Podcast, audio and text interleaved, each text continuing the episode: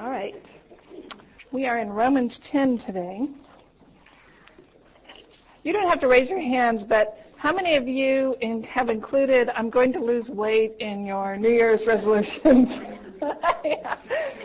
yeah, well, um, especially all of us. I mean, it's like half the room had a birthday in the last two months. So, yeah, it, I've gone on all these diets in my lifetime, and usually I start with this great you know, heroic purpose because I, I tell myself I'm going to be disciplined and I'm going to, you know, like lose all the weight in a week, you know, or, or, or a month, you know, and I, I have this vision that I'm going to look radically different, you know, overnight. And so I decide to eat like 500 calories or something ridiculous just to get it over with. And, you know, it never lasts. And all my, you know, my zealous self-discipline kind of falls by the wayside.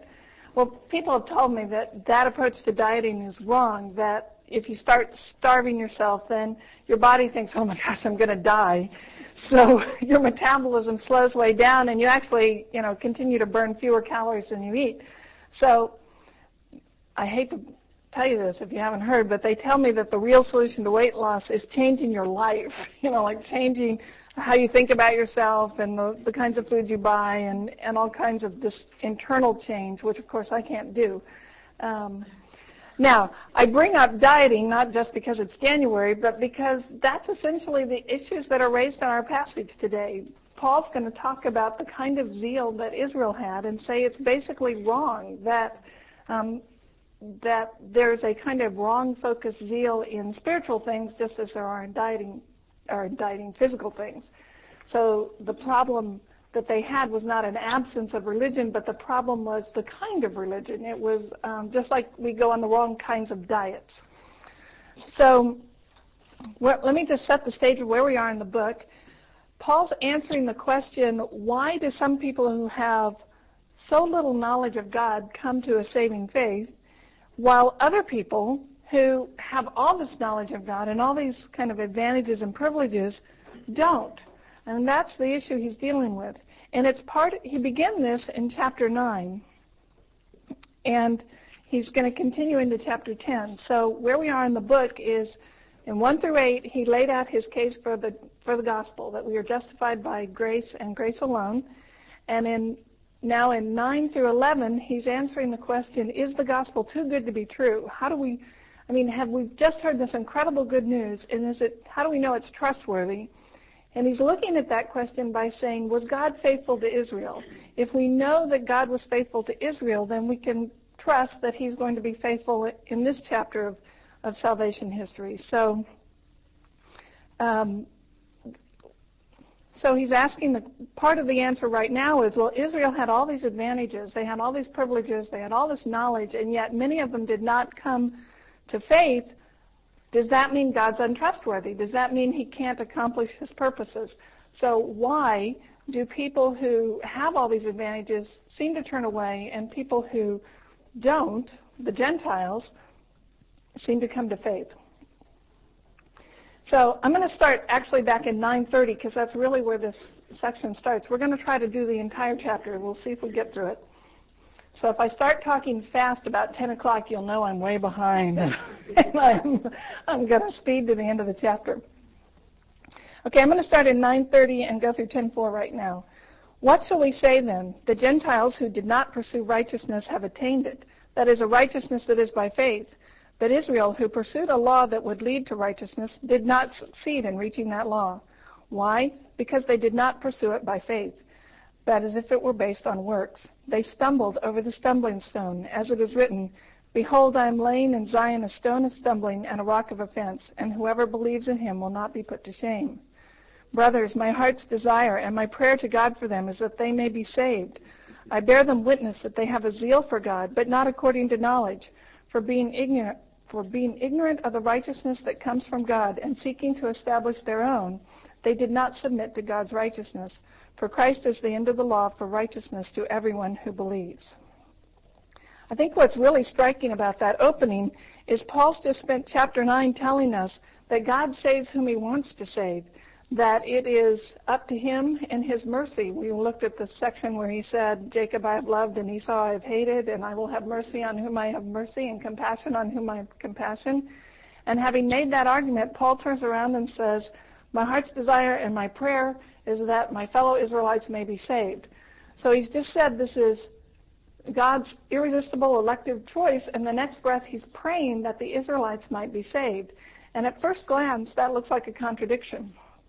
And yet what Paul's going to go on to argue, which is actually, I think, really an incredible part of the gift, is that the way God calls is through people like you and me preaching the word and praying. So part of the gift is not just that he saves us, he forgives us, he promises to make us the people he's going to be. He also lets us be part of the plan. He also decides to use us and just our feeble efforts to bring a word of comfort or joy or salvation or love or encouragement or admonishment or whatever it is. So he invites us to be part of our workings, um, or his workings. That's pretty incredible. We're going to talk more about that when we get down into verse 14. But the question Paul's dealing with right now is, here you have the Jews. They had this incredible zeal for the law. They had the Torah. They had the history of God dealing with them. Uh, they have the Exodus. They have the patriarchs. They have all the advantages of chapter 9. Why aren't they saved? And here you have the Gentiles who comparatively are ignorant, who don't even seem to care about God, and yet they're coming to faith. And Paul's answer from 932 to 10:4 is the reason is because the Israelites by and large are seeking God on their own. They are seeking to be righteous as legalists, seeking to do it on their own through their own efforts rather than recognizing their need for a savior or their need the stumbling block as Paul takes it. So that raises an interesting question to me what I mean, people say, oh, the biggest problem we face in America today is casual Christianity. That we have all these people who claim to be Christians, but it's just kind of a Sunday thing, and then it goes away on you know Monday morning or the minute they walk out of a church building. And there's books and articles written today on how do you make Christians act like Christians? How do you get them kind of motivated and to take their religion seriously? And the usual remedy is, oh, let's get them involved. You know, let's let's um, get them involved in activities of the church. Um, we have all these programs that we get people immersed in. You get them on this committee or that committee or in that group, and then you have this. You make them continually busy with all the stuff of the church, and that will immerse them in their religion and make them take it seriously. I think one of the implications of this passage in Paul's argument is that's what Israel was doing. They were busy for God. They were out there doing things. And it's not a substitute for real religion. Um, warming up a pot of spoiled meat doesn't make it fresh. Or as C.S. Lewis said, no clever arrangement of bad eggs will make a good omelet. just putting people to work isn't the answer. The answer is not a program. The answer is a person. The stumbling block mentioned in 930. The answer is you have to come face to face with Jesus Christ and who he was and the claims he made. And as Paul argued in the first eight or nine chapters of the book, our efforts are going to fail. We, we don't need to try harder. We need to accept a Savior. So the first answer to the question is the reason you have people with all this knowledge and zeal and energy not being saved is because they're trying to do it on their own instead of looking for a Savior, looking outside himself. Let's see how he develops that. This is um, 10.5. For Moses writes about the righteousness that is based on the law, that the person who does the commandments shall live by them. But the righteousness based on faith says, Do not say in your heart, Who will ascend to heaven? That is to bring Christ down. Or who will descend into, into the abyss? That is to bring Christ up from the dead. But what does it say? The word is near you, in your mouth and in your heart. That is the word of faith that we proclaim. Because if you confess with your mouth that Jesus is Lord and believe in your heart that God raised him from the dead, you will be saved. For with the heart one believes and is justified, and with the mouth one confesses and is saved. For the scripture says, Whoever believes in him will not be put to shame. For there is no distinction between Jew and Greek. The same Lord is Lord of all, bestowing his riches on all who call on him. For everyone who calls on the name of the Lord will be saved. So his argument in this little section is the righteousness that's based on the law, which is the kind of righteousness Israel pers- is pursuing, is asking the question, what shall I do to win God's favor? What shall I do to gain grace? What shall I do to gain God's blessing? And I think Paul's perspective is that's the wrong question to ask. That might even be a deadly question to ask. Because if the righteousness depended on us doing it, what it would take to accomplish that is beyond us. We cannot do what it would take to deliver our salvation. Um, and I think that's what he means by who will descend into the abyss or who will um, ascend to heaven. You would have to climb up to heaven and bring Christ down to gain your salvation. Or you would have to go down in the grave and resurrect him from the dead to bring about your salvation. And you can't do it. Christ, um, that is beyond us. I think the idea behind verse 6 is don't imagine that you're going to do all these heroic and disciplined deeds and then tell yourself, you know, hey, God, look at me. Look what I have done. Aren't you pleased with me?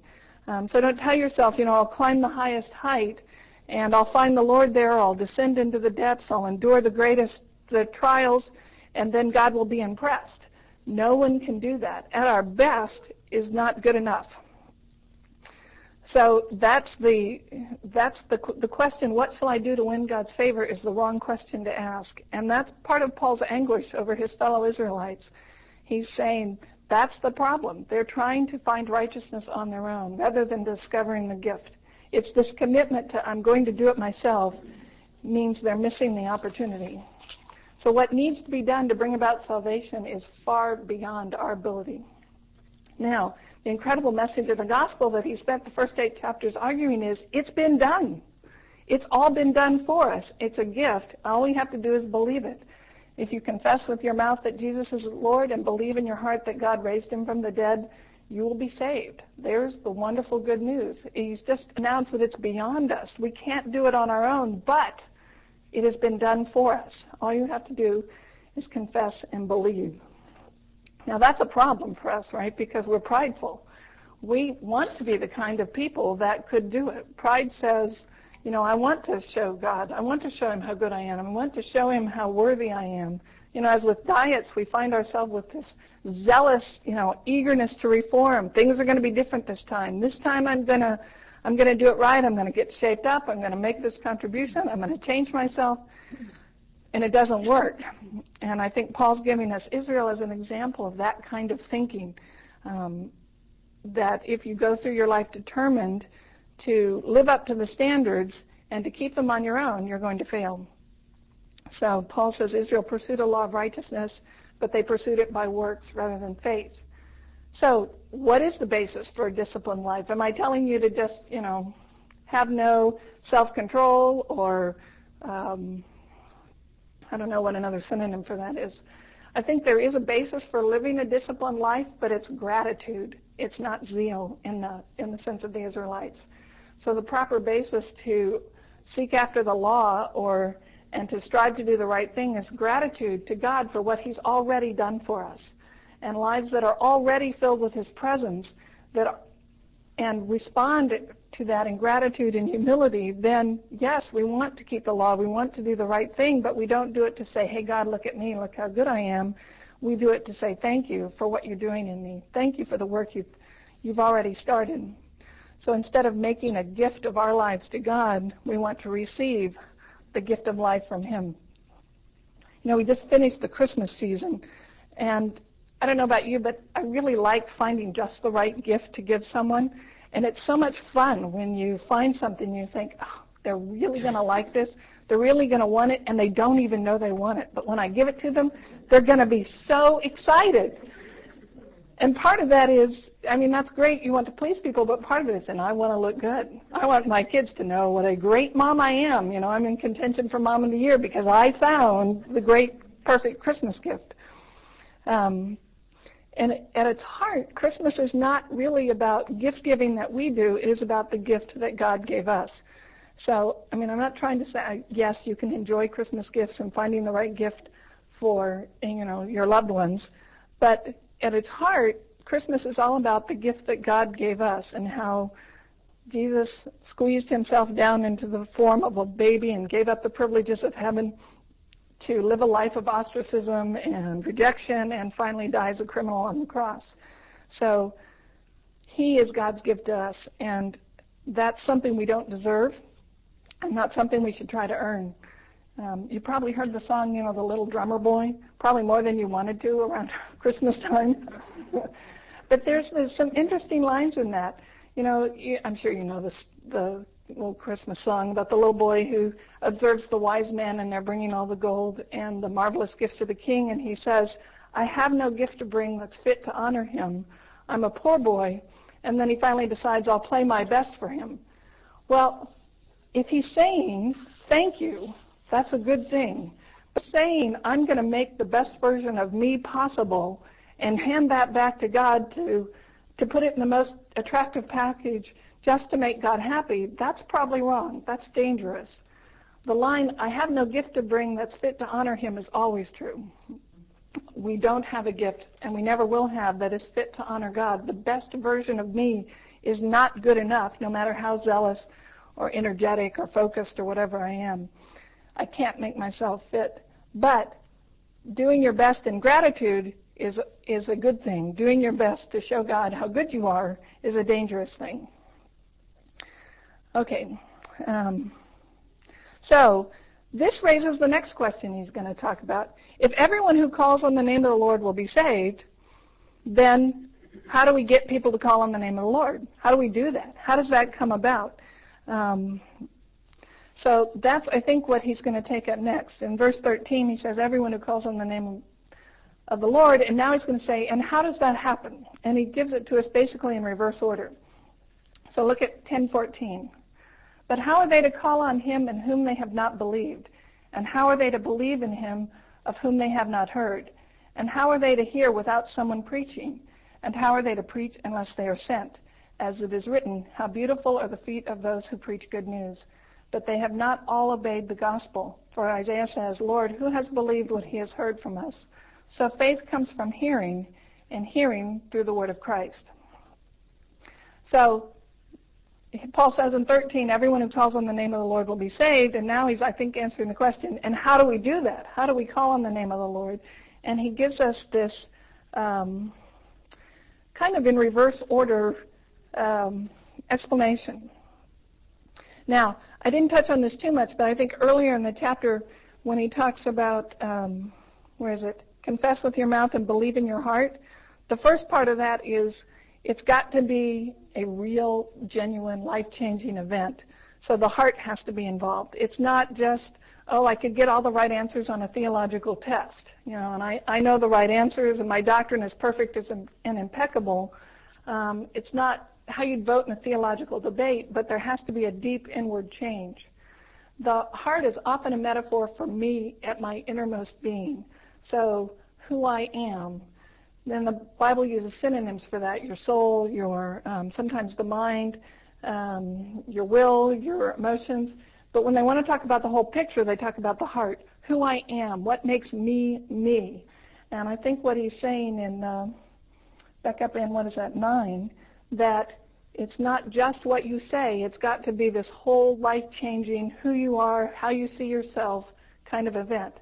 So the mouth must acknowledge it, but it's acknowledging a real change that has taken place inside. So sitting in church every Sunday doesn't make you a Christian any more than sitting in a garage will make you a car. it's not enough to just go through the motions. It's not enough to just come and sit under the hearing of the gospel. You have to believe it, embrace it, let it, it penetrate your heart and change you. Um, so I think part of this is there has to be a time when you personally call on the name of the Lord. So how does that happen? 14 says, But how are they to call on him in whom they have not believed? So behind the call is, is belief. There has to be something that you know, something that's changed. Your mind is engaged. Um, now, that's interesting to me because we often think we want to move people's emotions. We want to get them stirred up somehow to realize the death in their life or the depression or the despair. And that's okay, that's part of it, but at the same time, we have to give them something to believe in. So it's not enough just to move the emotions without also giving them the content of the faith. What must you turn to? It's not just that you're turning away from something, but you are turning to something, and they have to know what they're turning to. So the heart of the gospel is who was Jesus Christ and what did he do for you? And that has to be understood and embraced. And those claims, I think, distinguish Christianity from all the other religions and philosophies and mysticism or theories or spirituality. The essential difference is who was Jesus and what did he do for you? And those claims are grounded in history. Christianity is objective truth. It's not, um, we can point to objective historical facts. This person lived, died, was resurrected. There are witnesses. There are um, good evidence to testify to it. So all of these are historic events, objective truth. And when you evangelize or when you talk to people, it's not just that you want to move their emotions, but you want to give them something to believe in. So there's a content, a faith.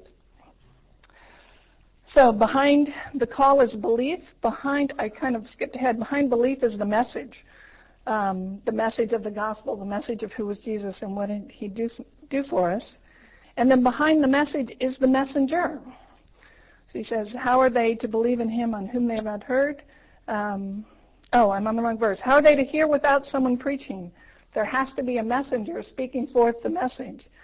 And think about today how many ways you can preach. You know, we've got television and radio and cassette tapes and, and DVDs and the internet and these multimedia presentations and films and you can fling the message up to satellites and bounce it all over the world.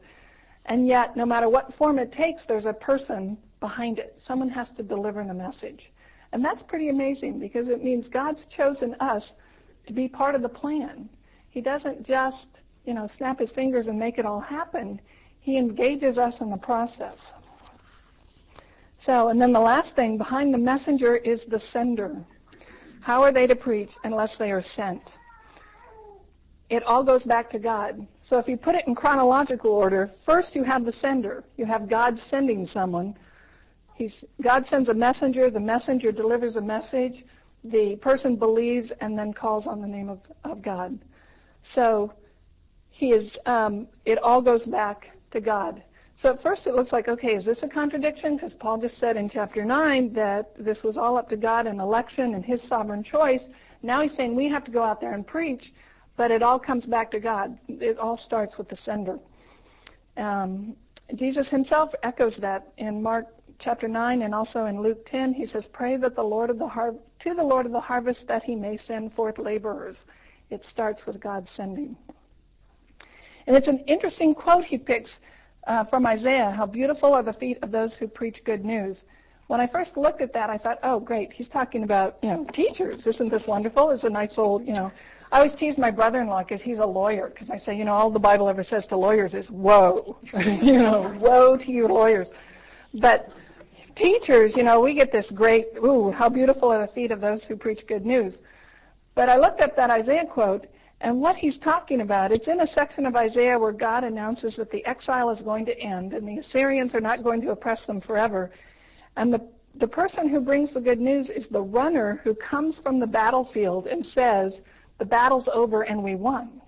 So this is not necessarily the prophet or the um, you know professional called by God kind of teacher or preacher. This is any foot soldier who runs from the battlefield back to the city and says, your God reigns is actually what it announces in Isaiah. The battle is over. God's won. Look what he does. And that's all of us.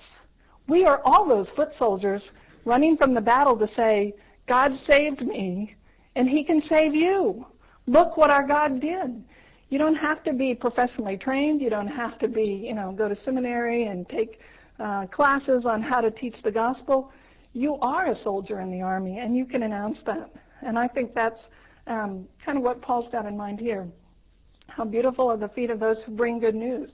It's just all of us going forth, living our lives and saying, look what God did for me. It's the same thing as open to you.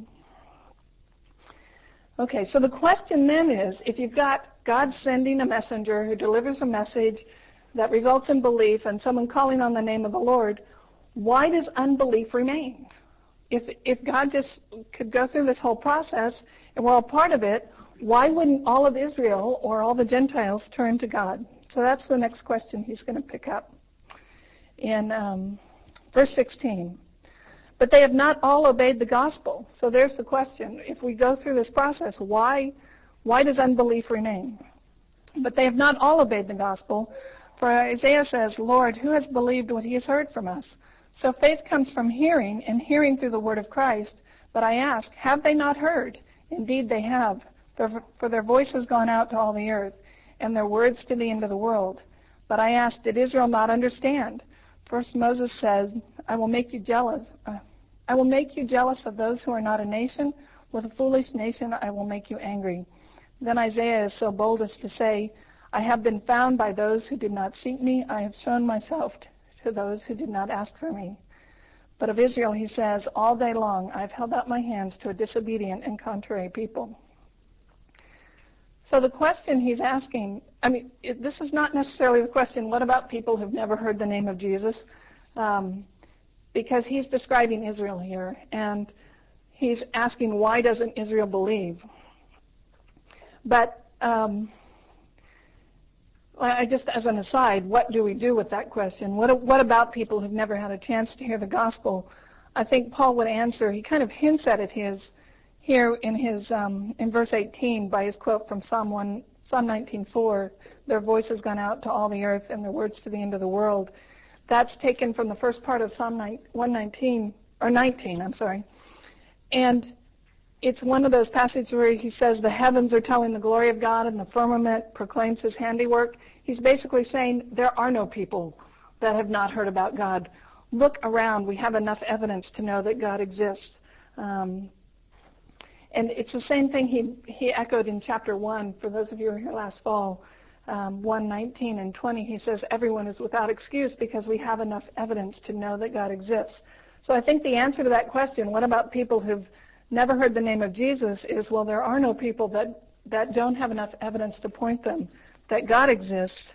And usually in that section you can say, but you're not one of those people because I'm talking to you right now. so that's often a smokescreen. It was interesting. I was working on this, and I had um, Monday while I was getting dressed, I had the Fox News channel on, and Brian. I don't know if you ever watched this. Brian Kilmeade was interviewing a guy who's running for governor right now, I think in Minnesota somewhere, and he's a self-proclaimed vampire. And he's announced this to the media. He doesn't like the term vampire. He prefers the term, um, what did he say, blood feeders or something? really wonderful. So Brian was interviewing him. And I don't know if you've ever seen the Fox and Friends show. Brian's kind of the class clown on the show. And yet, he said something really clever in this interview. He was asking this man what he believed, and the man said, well, he believes in Jesus and Lucifer, but God he has a problem with. So, because if you read through the Old Testament, God's always killing innocent people. He says, you know, think about all the innocent children in Sodom and Gomorrah that got wiped out. And um, what was his other example he gave? The flood, all those innocent kids and babies got wiped out. And what kind of God would do that? And then he said, ultimately, too, on the cross, Jesus says, My God, why have you forsaken me? So God forsook his own son, and, and this man said, Well, I would never forsake my own children. Now, he divorced his wife and is living with someone else, but, you know, he wouldn't forsake his children, just their mother. So, so he's going on and on about this, and Brian stopped him and said, Excuse me, did the sun come up today? And the man said, he was just totally dumbfounded and said, well, I don't see what that has to do with anything. But what was Brian trying to point out to him? You have enough evidence that God is here and that he's good. The sun came up today. The world is going on. I thought that was pretty amazing kind of argument coming from him. It's the same thing. We have enough evidence to know. The sun comes up. We are blessed. The rain comes. There, the world goes on in all its infinite detail. So, anyway, so the, that was an aside. What about people who've never heard? We have enough evidence to know that God is out there and He exists. That ought to start the ball rolling to find out what kind of God He is. But the question he's dealing with here is, what about Israel? Why doesn't Israel believe? And he gives two explanations. Have they not heard? No, they've heard. They've had the law, they've had the prophets, they have all the, the natural revelation. And then the second one, well, what if they didn't understand? What if they heard the gospel but they didn't really understand it? Um, and that that's an interesting question to raise because that says, does that mean that uh, can we find fault with the messenger? Can we find fault with the person telling the gospel? Could the preaching have been better? Or, you know, what if they we'd used different words or persuaded differently or tried a different approach or maybe come on a different day or with a different kind of a package? Um, I think that gives hope to people like you and me because if someone doesn't respond, do we say, well, it's my fault because I just wasn't a good messenger. I just didn't deliver the gospel well enough. And Paul's saying, no, that's not the case either. It's part of the plan. Part of the problem, um, the problem is not the messenger, it's that God is doing something else. God is going to make Israel jealous with the Gentiles, and he's going to develop this in chapter 11. We're going to talk about this a lot more next week. But he says they rejected, if you look through the section, because of their pride and stubbornness and and uh, obstinacy. There's a lot of references in here to their um, God. You know, it ends with them saying, "God standing there holding out His hands to a disobedient and contrary people." Apart from the grace of God, none of us would respond. We would all turn our backs and say, "No, I'd rather be God." So the reason there's not belief is because we want to do it ourselves. We want to be um, the people. We want to show God how good we are. We don't want to receive the gift. Um, so he's going to develop. I'm not going to go into too much of that because we're going to talk about that a lot more in 11. He's going to answer why God chose to make them jealous and why He chose to bring the Gentiles in this way. I just have one more thing on this. I, was going to say this with my Brian story. I forgot. I was going to put this on an overhead, but it's too dark. But I'll hold it up just so you can see that it really does exist. This is an old Bloom County cartoon. Um, it's the guy that writes Opus, Berkeley Breathed, or where's his name on here? And this was his old one. And this is Oliver, and he's sitting on his the roof of his house gazing up at the stars, and then he's gazing up at the stars again. And in the third panel, he's gazing at the stars, and the stars have reformed themselves, and they say, Repent, Oliver. And then in the last one, he's looking and he says, bloody difficult to be an agnostic these days. I thought, yep, the heavens are telling. I mean, it's out there. The evidence is there. So, um, where, how do I sum this all up? So he's answering the question, why doesn't Israel believe? And Part of his answer is they rejected Jesus, which he starts the chapter with, and they remain obstinate and difficult and contrary to God. And he's going to pick that up again in 11 and talk about why God would let them continue that way. So, um, ooh, it's only five after 10, and we got through the whole chapter. That's really amazing. Good. Um, I was afraid we weren't going to make it. All right, well, let me pray to close us and then uh, give you a chance to ask some questions. Father, thank you for being a God who loves us and saves us, um, and for patiently and lovingly waiting for us and separating your wrath from your justice to give us time to turn to you and to repent. Um, we thank you for it, and we thank you that you've drawn us to yourself, that you've given us grace upon grace, that we might be drawn to you and then be part of your plan and be tools in your hands to bring and spread this joy and peace to others. And we pray that you would take these words, um, Romans, and, and work them into our hearts and throwing away anything that I've misspoken or is confusing and teaching us your truth. We give thanks to you for Jesus and how the wonderful gift he gave us for his coming, his presence in our lives, and his lordship in our hearts. In his name we pray. Amen.